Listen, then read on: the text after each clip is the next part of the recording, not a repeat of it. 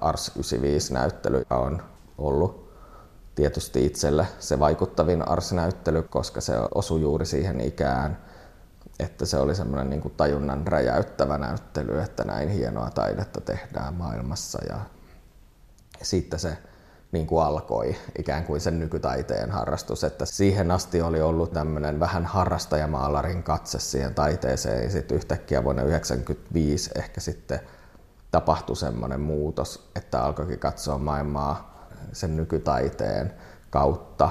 Ja sehän on mun mielestä yksi tämmöisen niin kuin erilaisten maalaus- ja kurssien ja muiden niin kuin yksi tärkeimmistä tehtävistä on myös valmentaa ihmisiä katsomaan, että kaikista ei tule tekijöitä, mutta on hirveän tärkeää osata katsoa. Veikko Halmetoja, missä me ollaan? Kerro tästä ympäristöstä, kun me ei olla ihan tavallisessa paikassa.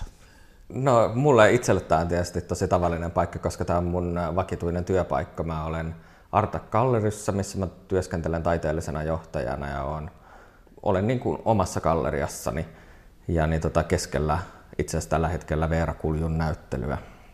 Täällä on tosiaan Luuposliinista esineitä, jotka ovat aika mielenkiintoisia monella tapaa. Ja tämä on 3 vuotta vanha tämä galleria, taitaa olla näitä yksiä Helsingin nuorimpia gallerioita tällä hetkellä. Kyllä varmastikin ollaan, että ei niitä kuitenkaan gallerioita ihan joka kuukausi synny. Että on tullut muutamia gallerioita tämän 3 vuoden aikana, mutta kyllä silti sinne nuorempaan joukkoon kuulutaan. 6 kuvaa ohjelmassa tutustutaan tänään galleristi, kuraattori, kriitikko Veikko Halmetojan elämään. Pöydällä on 5 valokuvaa ja jos kuuntelijana haluat nähdä kuvat konkreettisesti, niin helpoiten löydät ne kirjoittamalla osoitekenttään sanat 6 kuvaa, lähetykset ja kuvat. Ensimmäisessä kuvassa kuraattori Veikko Halmetojan 6 kuvasta on sängyllä makaileva vanhempi tummatukkainen nainen ja 2 lasta.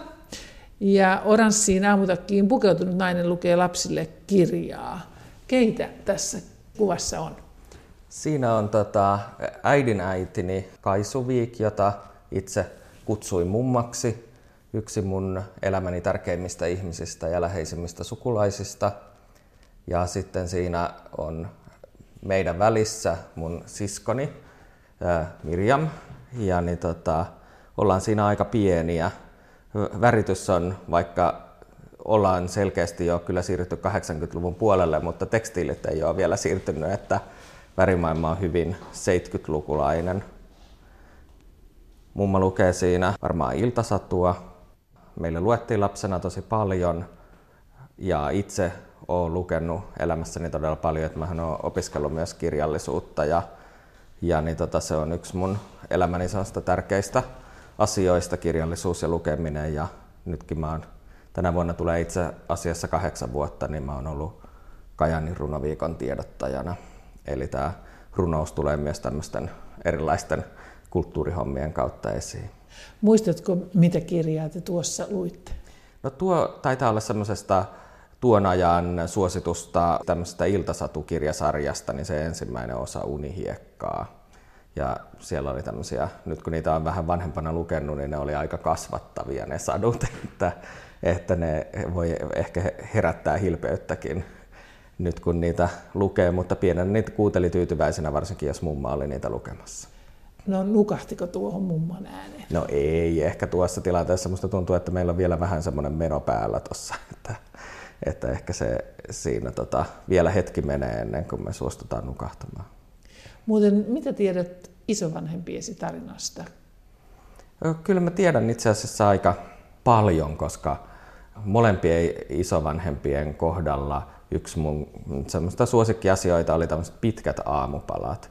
Saatettiin istua 2 tuntia, parhaimmillaan 3 tuntia siinä aamupalapöydässä, syödä hitaasti pahtaleipää ja juoda teetä, ja sitten isovanhemmat kertoivat kaikkea, mitä elämän varrella on sattunut. Ja sitten kun heistä tuli vanhempia, niin sitten ne tarinat toistu ja niihin saattoi tulla pieniä muutoksia, mitä sitten havaitsin, mutta eipä se mitään haitannut. Että tärkeintä mä oon aina ajatellut, että hyvä tarina on niin kuin olennaisempaa kuin se, että onko se nyt aivan täsmälleen totta.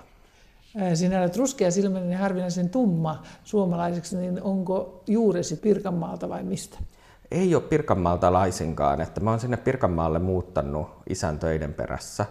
Että niin Pohjanmaalta löytyy aika paljon suuri osa juurista, että juuri äidin vanhemmat on Kokkolasta ja isän vanhemmista toinen on Nivalasta ja toinen Harjavallasta kotoisin. Että sinne Pohjanmaalle 3/4 vie. Kyllähän niin kuin tarinoita kaikkia on, että siellä on mahdollisesti venäläisiä kauppiaita saattanut jossain vaiheessa sukuun poiketa, mutta kyllä tässä niin kuin aika lähitienoilla ollaan ihan kantasuomalaisia niin sanotusti. Niin kuin suurin osa meistä suomalaisista on tämmöisiä sekasikioita niin, sieltä täältä tulleita ja erilaisista sukujuurista kasvaneita. Niin olet syntynyt Turussa ja kasvanut Mäntässä, mutta millainen lapsuus sinulla oli?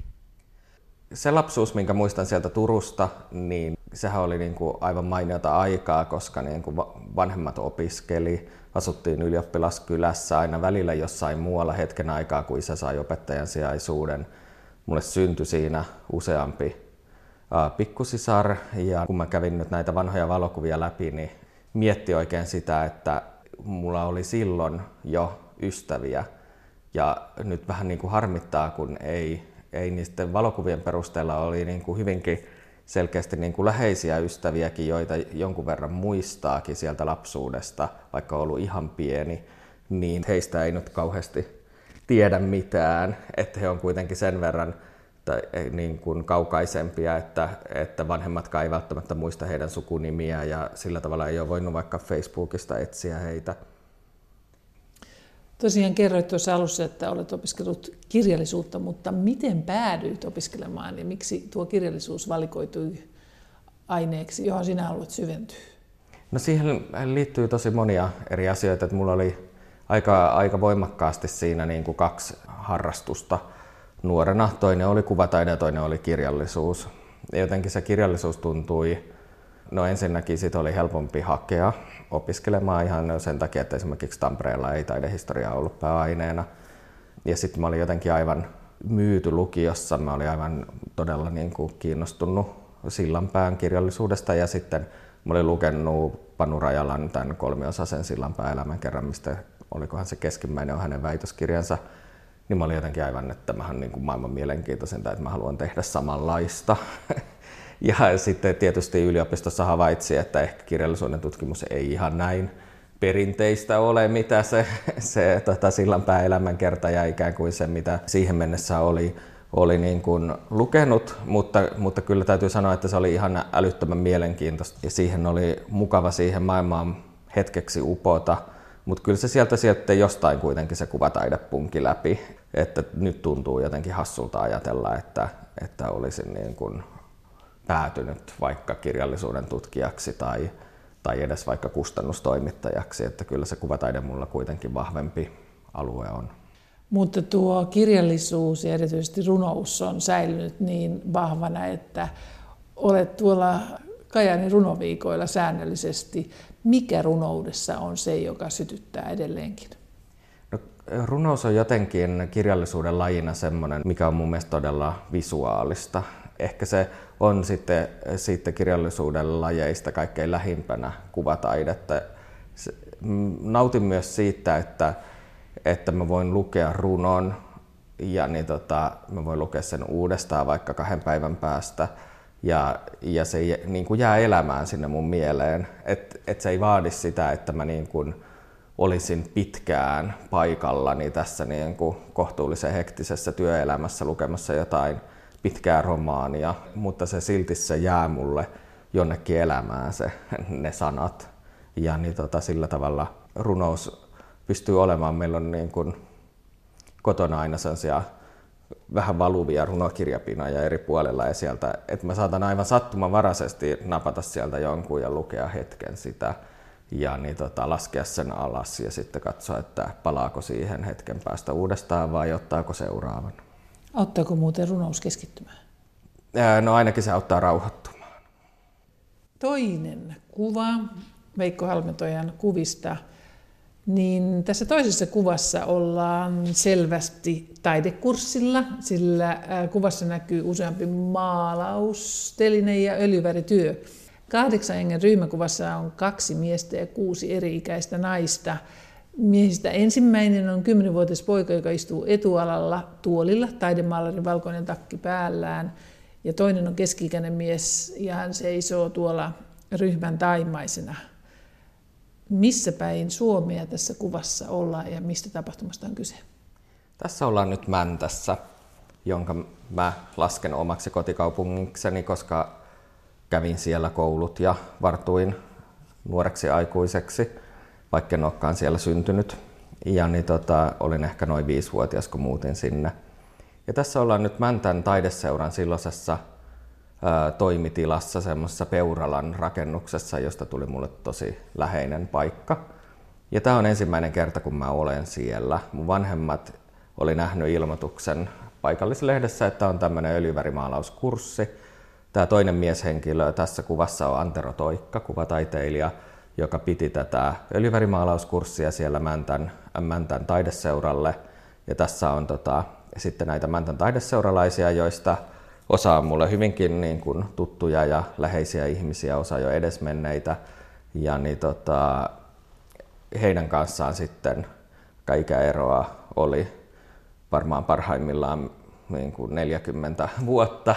Niin yhdessä sitten harjoiteltiin öljyvärimaalausta. Osa heistä oli tietysti aika paljon pidemmällä kuin minä, mutta muistan, että sinne joukkoon oli helppo solahtaa ja sitten lopulta varmaan niin kuin voisi sanoa, että seuraavat 10 vuotta mulla kuluu tässä rakennuksessa sillä tavalla, että tuli maalattua, tehtyä puupiirroksia ja kaikkea eri opettajien johdolla ja on itse asiassa Mäntän taideseuran kunniajäsen nykyään, sain semmoisen hienon pinssin siitä jokunen vuosi sitten ja se on mulle semmoinen hauska taustayhteisö, jonka ansiosta ehkä tällaisena kuvataidealan nykyään ammattilaisena niin suhtaudun hyvin lämpimästi myös harrastajataiteilijoihin ja olen paljon tehnyt harrastajataiteilijaseuran näyttelyiden jyrytyksiä ja muita, että osaan suhtautua ja kontekstoida myös sen harrastajamaalaamisen, että koska niin kun on niin paljon näiden harrastajamaalarien kanssa viettänyt aikaa ja itsekin sellainen jossain vaiheessa ollut. Onko sulla ollut yhteyksiä näihin muihin kurssilaisiin tuon 30 vuoden aikana, joka tuosta kuvasta on kulunut? Kyllä, on ollut aika paljonkin yhteyksiä, että tälläkin hetkellä yhden tuolla kurssilla mukana olleen henkilön Irman kotona kaupunkikodissa Mäntässä asun, kun teen tätä Mäntän kuvataideviikkojen näyttelyä, että Irma on itse muuttanut maalle ja on ollut tosi kiltti ja antanut oman kaupunkiasuntonsa mulle käyttöön sitten, niin mun ei tarvitse yöpyä sitten Mäntässä missään hotellissa tai muussa, kun on siellä niin pitkän aikaa, niin on kiva, että pystyy vähän tekemään semmoista kotia. Niin millainen kaupunki tuo Mänttä on näin? Helsingissä pitkään asuneena tuntuu hassulta kutsua sitä kaupunkiksi, kun siinä on ikään kuin yksi kylätie ja siellä varrella kaikki rakennukset. Nykyään on sitten kuntaliitoksen muuta tullut tietysti se Vilppula siihen mukaan, mutta jos itselleni Mänttä on aina Mänttä, niin Mänttä on pinta-alaltaan hyvin pieni, jonka takia siinä on semmoisia kaupunkimaisia piirteitä, että se on hyvin tiivis.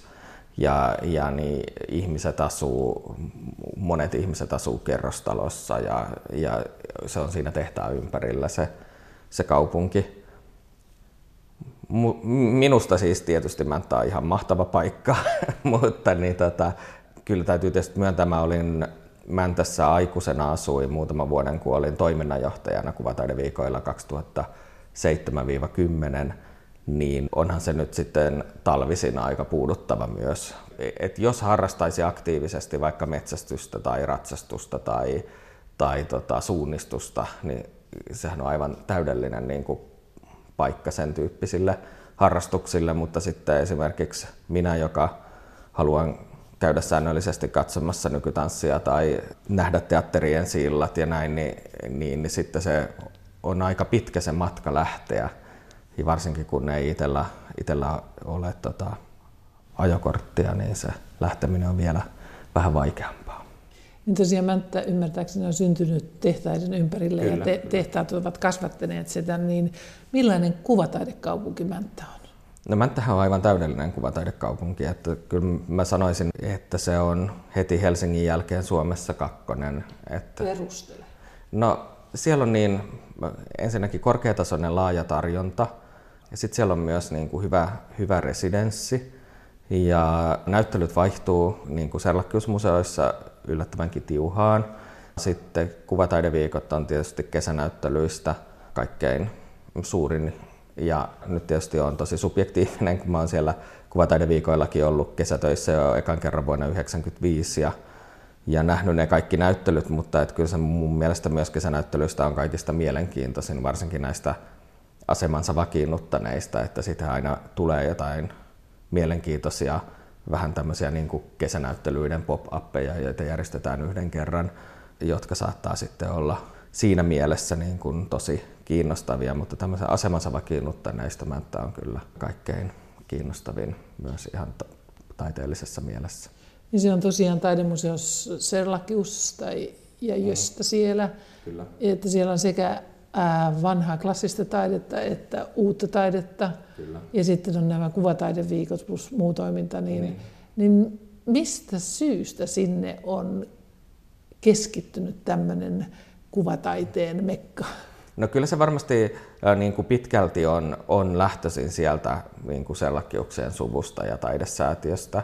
Että se, että sinne alun perin tuli tämä museo, no ihan alun perin se, että sinne kerättiin ne kokoelmat, sitten perustettiin museo ja sitten siellä tehdas myös tuki aikoinaan tätä taideseuraa, tämmöistä niin kuin paikallisten ihmisten taideharrastusta, toi sinne hyviä opettajia ja kaikkea tämän tyyppistä toimintaa, niin se varmasti on siihen vaikuttanut ja sitten ollut inspiraationa siinä, kun Mäntän kuvataideviikot päätettiin perustaa. Siellä oli tämmöinen pieni yhdistys, joka sitten tapahtuman perusti ja lähti heti niin kuin suurin, miten sanottaisiin, että niin kuin lähdettiin tekemään riittävän suurta alusta asti, vaikka mä tiedän ja muistankin, että miten vaikeaa se oli, niin silti ikään kuin lähdettiin tekemään isoa heti alusta asti sillä tavalla, että nyt tehdään oikeasti semmoista näyttelyä, jolla on merkitystä ja jossa niin kuin on paljon taiteilijoita ja paljon taidetta.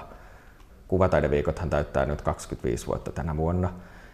Aina välillä sitä itsekin, joka on ollut toiminnassa mukana kuitenkin todella pitkään, niin ajattelee sitä vielä tämmöisenä hauskana, että tämähän on vähän tämmöinen vaihtoehtoinen ja underground täällä tehdään. Ja vielä paljon tehdäänkin talkoilla ja muulla, että sillä tavalla se ikään kuin rahoitus ei ole sillä tasolla, että sitä pystyttäisiin tekemään vaikka samalla tavalla kuin museoita ja museonäyttelyitä. Mutta se on niin kuin vakiinnuttanut asemansa sillä tavalla, että siitä on jo jossain määrin tullut instituutiokin. Jos palataan hetkeksi vielä tuohon kuvaan 10-vuotiaaseen taidemaalari Veikko Halmetojaan, niin muistatko itse sen ensimmäisen taidekohauksen, mikä sai sinut itse syttymään? Niitä on ollut monia erilaisia semmoisia hetkiä. Kyllä niin kuin varmasti ihan toi yksittäinen kurssi on ollut todella tärkeä. Sitten on ollut hirveän tärkeää se, miten on mun äidin ja sitten äidin siskon ja serkun ja oman siskon ja ikään kuin se semmoinen lasten kotona piirtäminen, niin se oli jotenkin aina vähän tärkeämpää meille kaikille kuin ehkä se niin kuin tavallisesti on. Et sittenhän mun toisesta veljestä tuli kuvataiteilija ammatiltaan ja mun tämä serkkuni on kuvataiteilija ammatiltaan ja äidin sisko oli hyvinkin aktiivinen harrastaja, maalari ja äiti on piirtänyt paljon, niin se, että se on ollut siinä kotona läsnä ja vanhemmat, myös isä on ollut aina niin kuin kiinnostunut siitä, että kyllähän lapsi vaistoaa sen, että mistä vanhemmat on kiinnostuneita ja se varmasti ohjaa jo hyvinkin pienen lapsen elämää, mutta kyllä ne kuvataideviikot sitten oli kuitenkin semmoinen, että vuonna 1993 kävin pari kertaa katsomassa sen ensimmäisen näyttelyn ja se oli tietysti semmoinen, että mahtavaa, että tämmöistä taidetta on olemassa. Erityisesti siellä ensimmäisillä kuvataideviikoilla näin muun muassa semmoisen Lea ja Pekka Kantosen videoinstallaation, missä oli isoja televisioruutuja, painavia kuvaputkitelevisioita ja sitten siinä oli käsitelty perheen tunnetiloja ja se oli aivan jotenkin radikaalia tietysti nähdä semmoinen teos, koska se oli jotain itselle ihan uutta. Mutta sitten se vuosi 1995 on ollut todella ratkaiseva. Et silloin oli Mäntän kuvataideviikkojen kuraattorina Ilkka Juhani Takalo-Eskola. Siellä oli yli 160 taiteilijaa. Oli tämmöinen vanha kerrostalo käytössä kokonaisuudessaan. Mä olin siellä keskusteluoppaana siellä kerrostalossa. Se oli ihan mahtavaa. Ja sitten käytiin katsomassa Ars 95-näyttely, joka on ollut tietysti itselle se vaikuttavin Ars-näyttely, koska se osui juuri siihen ikään, että se oli semmoinen niin kuin tajunnan räjäyttävä näyttely, että näin hienoa taidetta tehdään maailmassa ja sitten niin kuin, siitä se niin kuin alkoi ikään kuin sen nykytaiteen harrastus, että siihen asti oli ollut ikään kuin tämmöinen vähän harrastajamaalarin katse siihen taiteeseen ja sitten yhtäkkiä vuonna 1995 ehkä sitten tapahtui semmoinen muutos, että alkoikin katsoa maailmaa sen nykytaiteen kautta. Ja siinä alkoi ehkä sitten se murros, että alkoi myös itse tajuta, että ehkä tämä taiteen tekeminen ei olekaan sitten mulle se tärkeä juttu, että se on se taiteen katsominen, mikä on mulle tärkeämpää. Ja sehän on mun mielestä yksi tämmöisen niin kuin erilaisten maalaus- ja kurssien ja muiden niin kuin yksi tärkeimmistä tehtävistä on myös valmentaa ihmisiä katsomaan. Että kaikista ei tule tekijöitä, mutta on hirveän tärkeää osata katsoa. Kuusi kuvaa -ohjelmassa tutustutaan tänään galleristikurattori, kriitikko Veikko Halmetojan elämään ja nyt on vuorossa kolmas kuva. Ja jos kuuntelijana haluat nähdä kuvat konkreettisesti, niin helpoiten löydät ne kirjoittamalla osoitekenttään sanat kuusi kuvaa, lähetykset ja kuvat. Kolmannessa kuvassa on kaksi poikaa, pienempi edessä ja pidempi takana. Vanhempi on ehkä murrosikäinen ja nuorempi on puolta lyhyempi pieni poika. Taustalla on suuri lasinen kasvipuutarhan näköinen rakennus. Veikko Halmetoja, kenen kanssa ja missä olet tässä kuvassa? Tässä kuvassa on Viinissä mun serkkuni Maxin kanssa. Maxi on pieni poika siinä kuvassa ja olen Viinissä ihan ensimmäisiä kertoja varmaan silloin käymässä. Mun nyt edesmennyt, mutta hyvin läheinen tätini Tellu asui Viinissä 30 vuotta elämästään ja Wien on itsellä yksi semmoinen niistä elämän tärkeistä kaupungeista, joissa on tullut vietettyä todella paljon aikaa ja koettua elämyksiä ja myös kasvettua ihmisenä. Minkä ikäinen sinä olit tuolloin ensimmäisen visitin aikaan? No mä varmaan silloin, mä en ole ihan varma onko tuo kuva sieltä ensimmäiseltä visitiltä, mutta mä oon ollut todennäköisesti se on ollut aika lähellä sitä vuotta 1995, milloin ylipäätään niin kuin tämän nykytaide alkoi vahvemmin itseä kiinnostaa. Että olen ollut semmoinen lukioikäinen ja muistan, että silloin tuli käytyä tosi tiheästi Viinissä, että kerran vuodessa, parhaimmillaan 2 kertaa vuodessa ja tuli kierrettyä ihan hirveän paljon näyttelyitä ja Tellu vei minua kaikkiin museoihin ja tutustutti ihmisiin ja sai nähdä vähän semmoista isomman kaupungin elämää, koska ei sitä itse asiassa ihan hirveän paljon Helsingissä tullut käytyä silloin, kun oli koululainen Mäntässä. Että oli niin kuin pitkään semmoinen hetki, että tuo Wien oli mulle paljon tutumpi suuri kaupunki kuin Helsinki. Mitä muistat noista visiteistä ensimmäisiltä kerroilta? Mikä siinä Wienissä oli sellaista, joka sykähdytti erityisesti mänttäläisen lukiolaisen? No ehkä siinä tuli itselle myös semmoinen aikuisuuden kokemus, kun pääsi sinne ilman vanhempia ja minua kohdeltiin sitten siinä niin kuin tätini ja hänen miehensä kohteli mua aika aikuisena, että käytiin ulkona syömässä ja niin kuin sai ruoan kanssa sen oluttuopin ja sitten tietysti siinä oli vertailukohtana se, että serkkuni oli aika pieni silloin vielä, niin siinä oli ikään kuin itsekin saattoi sitten huolehtia tästä serkusta ja olla vähän niin kuin lapsenvahtinakin välillä. Ja tietysti, että kaikki niin kuin pääsi näkemään sellaista taidetta, mitä oli siihen asti nähnyt vain taidekirjoissa, niin olihan se niin kuin iso elämys. niin tätisi Tellu Köniker asui ja eli Viinissä. Mikä on se kuraattorille tai kriitikolle tärkein anti, mitä tätisi toi elämääsi? Hän oli yksi niistä ihmisistä, jotka niin kuin rakasti kuvataidetta ja hänelle oli hirveän tärkeää aina kaikista niin kuin hänelle tärkeistä näyttelyistä ostaa se näyttelykirja ja käydä sitä näyttelyä läpi sitten sen niin kuin näyttelyvierailun jälkeen vielä monta päivää, että sen kirjan kanssa selaten ja keskustellen siitä, että mikä oli hyvää. Ja ehkä siinä sitten oppii itsekin puhumaan siitä taiteesta ja löytämään, luomaan niitä mielipiteitä. Tellu oli aika temperamenttinen ihminen, että siinä saattoi niin kuin nopeastikin joutua muodostamaan mielipiteensä jostakin asiasta ja kertomaan ja perustelemaan, jos tykkäsi jostakin, niin että miksi sinä juuri tuosta tykkäät, niin sitten piti osata vastata siihen kysymykseen. 4. kuva on kuva, jossa on aika karu maisema. Taustalla näkyy puuttomat vuoret ja etualalla oikeastaan kivierämaata, jos voi niin sanoa. Kuvan keskellä seisoo 4 ihmistä, 2 nuorta naista ja 2 miestä. Veikko Halmetoja, missä päin maailmaa tämä kuva on otettu? Tämä on yksi mun lempipaikoista maailmassa, vaikka en olekaan käynyt siellä koskaan tuon jälkeen. Se on Xinjiangissa, Kiinassa. Me ollaan Silkkitiellä. Me otettiin tämmöinen retki, missä me tutustuttiin Silkkitieen. Kaikki ollaan sitä sukupolvea.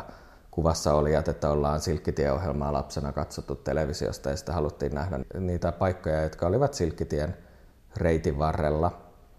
Tässä ollaan yhdessä kohteessa. En sen tarkemmin muista, sekin on aika vanha kuva jo. Ja muistan, että nuo vuoret olivat jotkut liekehtivät vuoret. Siellä menee tuommoista hauskaa aaltokuviota, joka sitten oli syy, minkä takia juuri niiden edessä piti sitten poseerata tuo oikein perinteiseen turistikuvatyyliin.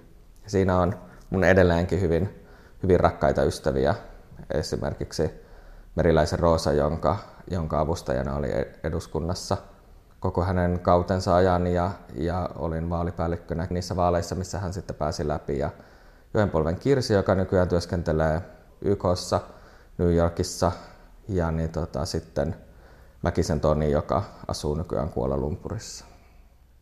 Eli olette aika, Rosa ja sinua lukuun ottamatta, niin laajasti levinneet. Ja kyllä. Ja itsekin tietysti niin miettii sitä, että miten tässä laajemmin vielä leviäisi, että kyllähän se tietyllä tapaa semmoinen niin kuin myös tämän ikään kuin nykyisen ammatin kuvataiteen kautta on semmoinen halu jotenkin, että voisi suomalaista kuvataidetta viedä myös kansainvälisesti. Ja yksi kohde, mihin sitä oikeasti haluaisi viedä, on Kiina, koska Kiinan nykytaide, vaikka se ikään kuin muoti-ilmiönä on ja vähän mennyt ohitse, niin kyllä se Kiinan nykytaideskene on todella vahva ja komea. Ja mä muistan itse asiassa tuolla reissulla, joka tapahtuu ennen kuin Kiinan valtio oli virallisesti päättänyt, että nykytaide on osa kiinalaista kulttuuria, niin silloin me mentiin porukalla. Me oltiin silloin Shanghaissa, muistaakseni, vai Pekingissä,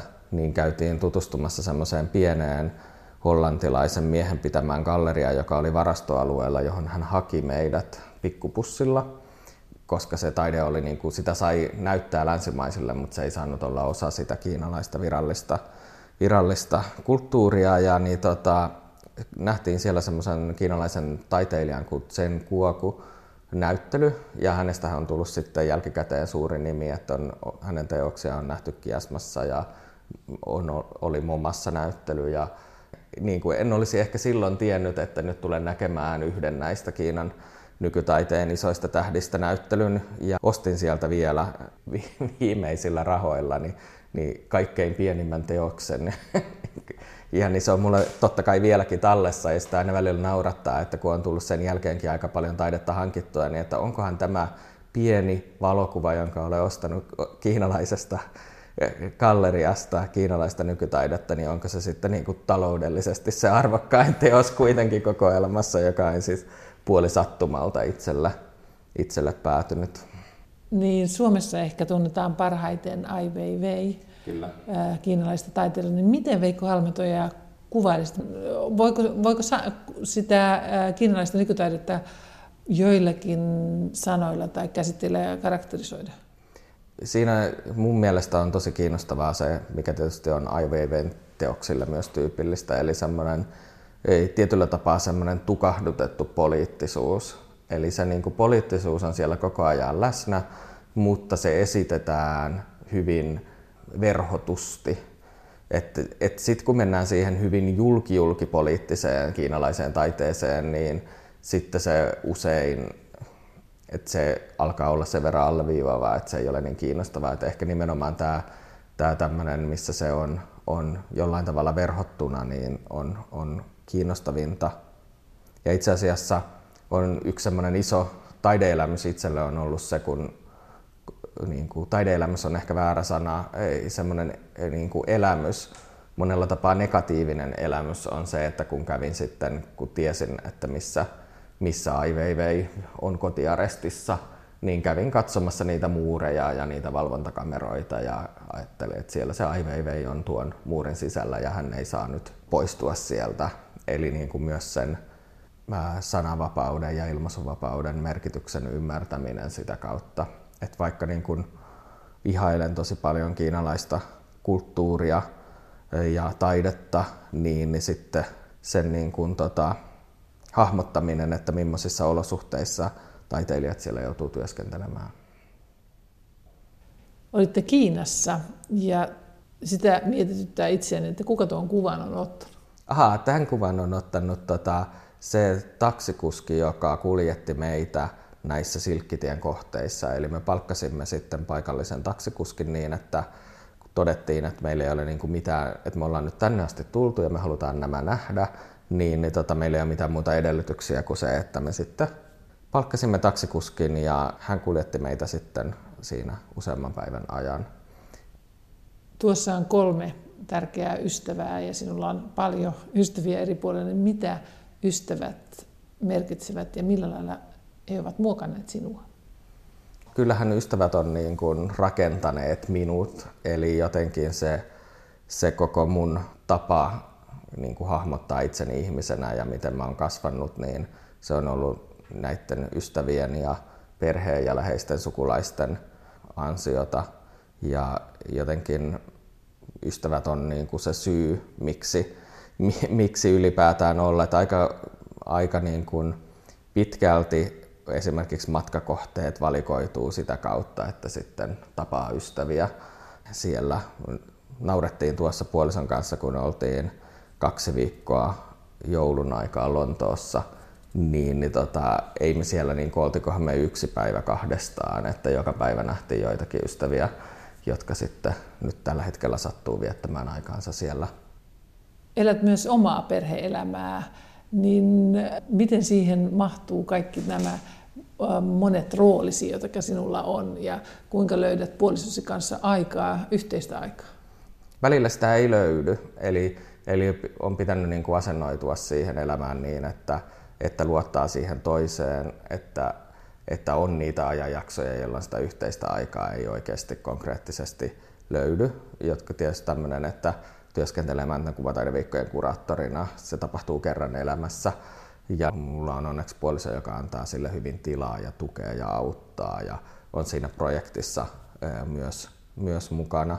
Ja tietysti tällä tavalla, kun pyörittää galleriaa, niin siinäkin tarvitaan puolison apua ja myös pienen koiran, joka täällä usein on vahtimassa täällä gallerialla mukana. Mutta sitten usein miettii sitä, että pystyykö itse tarjoamaan toiselle yhtä paljon tukea, mitä saa. Niin kyllä tässä nyt on ehkä tullut sellainen ajatus, me ollaan kuitenkin kohtuullisen kauan oltu yhdessä, että ehkä se on myös vastavuoroista, että pystyy myös toista tukemaan ja auttamaan. Ja tietysti sitten se semmoinen, että sitten kun on sitä yhteistä vapaata, niin jotenkin kaikista eniten nauttii siitä ihan todella tavallisesta arjesta, siitä, että on ne muutama tunti illalla kotona aikaa, voi tehdä vaikka lasagnen siinä rauhassa ja kuunnella musiikkia ja sitten katsoa televisiosta jotain hyvää televisiosarjaa. Ja että sitä ei tarvi niin kuin mitään erikoista siihen ympärille. Ja tietysti sitten vastapainona erilaiset matkat ja ystävien näkeminen. Ja meillä on myös vierashuone, jonka käyttöaste on varmaan 80%, että niin aika paljon meillä myös käy ystäviä ja sukulaisia kylässä. Yksi ystävä, joka tuossakin kuvassa on, niin joka on pitkäaikainen ystävä, jonka kanssa olet tehnyt yhteistyötä, on Rosa Meriläinen, kirjailija, monitoiminainen poliitikko, entinen poliitikko, niin millä lailla tämä teidän ystävyys ja yhteinen taival on muokannut sinua? No, kyllä se on muokannut varmasti mun poliittista ajattelua todella paljon, koska se alkoi siitä se ystävyys, mutta mä uskon, että ehkä siinä on nimenomaan arvokasta siinä ystävyydessä se, että me emme ole niin kuin tehneet toisistamme toistemme kaltaisia, vaan niin kuin nautimme toistemme seurasta ja siitä ystävyydestä juuri sen takia, että joissain asioissa ollaan hyvinkin erilaisia ja niin siinä me pystytään myös toisiamme auttamaan. Että Rosa on aina valmis kommentoimaan, jos mulla on jotain kysyttävää siitä, että miten mun kannattaisi jotain asioita vaikka tuoda esiin tai julki, niin häneltä tulee aina kaikkein terävimmät kommentit. Mutta sitten kyllähän se nykyään meidän niin kuin ystävyys on paljon sitä, että tuetaan toisiamme siinä henkilökohtaisessa elämässä erilaisissa elämän isoissa muutoksissa ja vietetään aikaa sohvalla ja kuunnellaan yhdessä vaikka kikkaa, niin se saattaa olla se, niin kuin, se olennainen osa sitä ystävyyttä. Mutta kyllä silloin alussa se oli tosi niin kuin Rosa oli jo niin tehnyt pitkään politiikkaa ja mä olin vasta astumassa mukaan kuvioihin ja muistan, kun Rosa jakoi Tampereen yliopistolla vaalimainosta, jossa luki, että yksi äiti on hyvä vanhempi, kaksi äitiä on hyvät vanhemmat. Ja tämän mainoksen viesti kolahti muhun. Se oli jotenkin sellainen, että miten joku pystyy tiivistämään näin hyvin tämän asian. Ja niin mä kävin pyytämässä Rosalta niitä, että voitko antaa mulle muutaman, että mä annan joillekin kavereillekin. Ja Rosa pyysi mut mukaan silloin tukiryhmään ja sitten mä olinkin aika pian niin syvällä, vaan voi olla, että seuraavissa vaaleissa olinkin sitten jo Rosan vaalipäällikkönä. 5. kuva on kuva, jossa on ison kokouspöydän ympärillä istuu 6 iloisen näköistä nuorta ihmistä ja kokouspapereita on pöydällä ja tunnelma vaikuttaa aika leppoisalta. Taustalla olevalla seinällä on kehyksien sisällä valokuvakollaaseja. Veikko Halmetoja, sinä taidat olla tuo nuori mies oikeassa reunassa. Missä kokouksessa tässä ollaan ja mikä on sinun roolisi? Tässä ollaan Suomen ylioppilaskuntien liiton hallituksen kokouksessa. Vuosiluku on 2002 ja mä olin hallituksessa sosiaalipoliittisena ja tasa-arvo vastaavana ja sosiaalipolitiikan puolelta oli nimenomaan opiskelijoiden toimeentuloasiat vastuualueena. Se on ollut yksi semmoinen elämän hieno vuosi. Tutustuin ihan mahtaviin ihmisiin eri puolilta Suomea, erilaisista poliittisista taustoista. Ollaan niin kuin tiivis yhteisö edelleen. Monetkaan tällaiset opiskelijapoliittiset hallitukset ei ehkä ole niin ryhmäytyneet, mitä me, että nyt ei sitten nyt ole varmaan kuukausi tai puolitoista, kun viimeksi nähtiin koko porukalla. Et se on ihan mahtavaa. Meitä on siis niin kuin 7 henkinen hallitus, joka ei ole tässä kuvassa kokonaan. Varmaan joku ottaa kuvaa ja joku sitten sattuu olemaan jollain matkalla tai kipeänä ja sitten siellä istuu myös meidän silloinen pääsihteeri. Olet elämäsi aikana ollut useammassa merkittävässä valtakunnallisessa hallituksessa. Kerroit, että olet ollut vihreiden puoluehallituksessa, valtakunnallisessa sedan toiminnassa ja sitten tässä Syllissä. Niin miten järjestötoiminta on Veikko Halmetojalle opettanut elämästä ja politiikasta? Ehkä se opetti niitä hallinnollisia taitoja, joita sitten olen päässyt käyttämään esimerkiksi, kun olin silloin jossain vaiheessa Mäntän kuvataideviikkojen toiminnanjohtaja ja nyt sitten pyöritän tätä galleriaa ja muuta. Että se on tiettyä hallinnollista tarkkuutta, mitä niin kuin täällä luovalla alalla kaivataan ja se on itse asiassa itselle ollut hyvä yhdistelmä, että on niin kuin molemmilta puolilta kokemusta ja nykyään kun ajattelen, niin yksi tärkeimmistä asioista, mitä se on opettanut, niin on semmoinen tietty taito tiivistää ja toimia nopeasti. Ja ikään kuin se ei, niin kuin sen tyyppisessä päätöksenteossa, jos haluaa saada oman äänensä kuuluviin, niin ei voi jäädä jahkailemaan. Et pitää aika nopeasti pystyä muodostamaan kantoja ja toimia niiden eteen ja kertoa ne muille ihmisille ja saada muut ihmiset olemaan samaa mieltä itsesi kanssa. Ja ne on semmoisia taitoja, mitä esimerkiksi silloin, kun mä teen vaikka jossain museossa kuraattoriroolissa jotain näyttelyä, niin niistä on ihan tosi paljon hyötyä. Että mä pystyn jossain aamukokouksessa aika napakasti sanomaan ne omat mielipiteet ja muodostamaan sen kannan nopeasti, kun joku ehdottaa jotakin.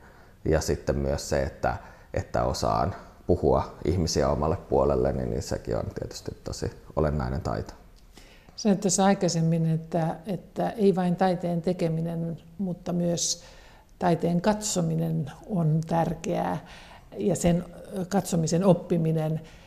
Niin taidekriitikkona olet katsonut ja katsot taidetta ja olet siitä kirjoittanut Aamulehteen ja Hesariin, Helsingin Sanomiin. Ja tuossa äsken puhuit tästä, kuinka pitää, nämä järjestötoiminta on opettanut sinua napakasti sanomaan, niin miten näet sen, että mikä on taidekriitikon tärkein tehtävä tässä yhteiskunnassa?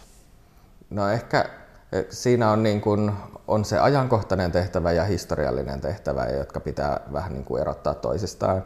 Ajankohtainen tehtävä on avata niitä taiteesta tulevia kiinnostavia ilmiöitä ihmisille niin, että ihmiset löytää ne, kohtaa ne, mutta sitten taidehistoriallisessa näkökulmassa niin se arvottaminen on sitten tärkein asia, eli se, että tehdään jo jonkinnäköistä raakkausta tässä vaiheessa sitten tulevaisuuden taidehistorioitsijoita varten, mutta itselle on aina ollut jotenkin läheisempi rooli kuin tämä arvottajan rooli, niin on ollut se, että pystyisi niin kuin avaamaan näyttelyitä ja niin kuin tapahtumia ja happeningejä ihmisille niin, että ihmiset niin kuin sais niistä jotain irti, löytäisi ylipäätään ne.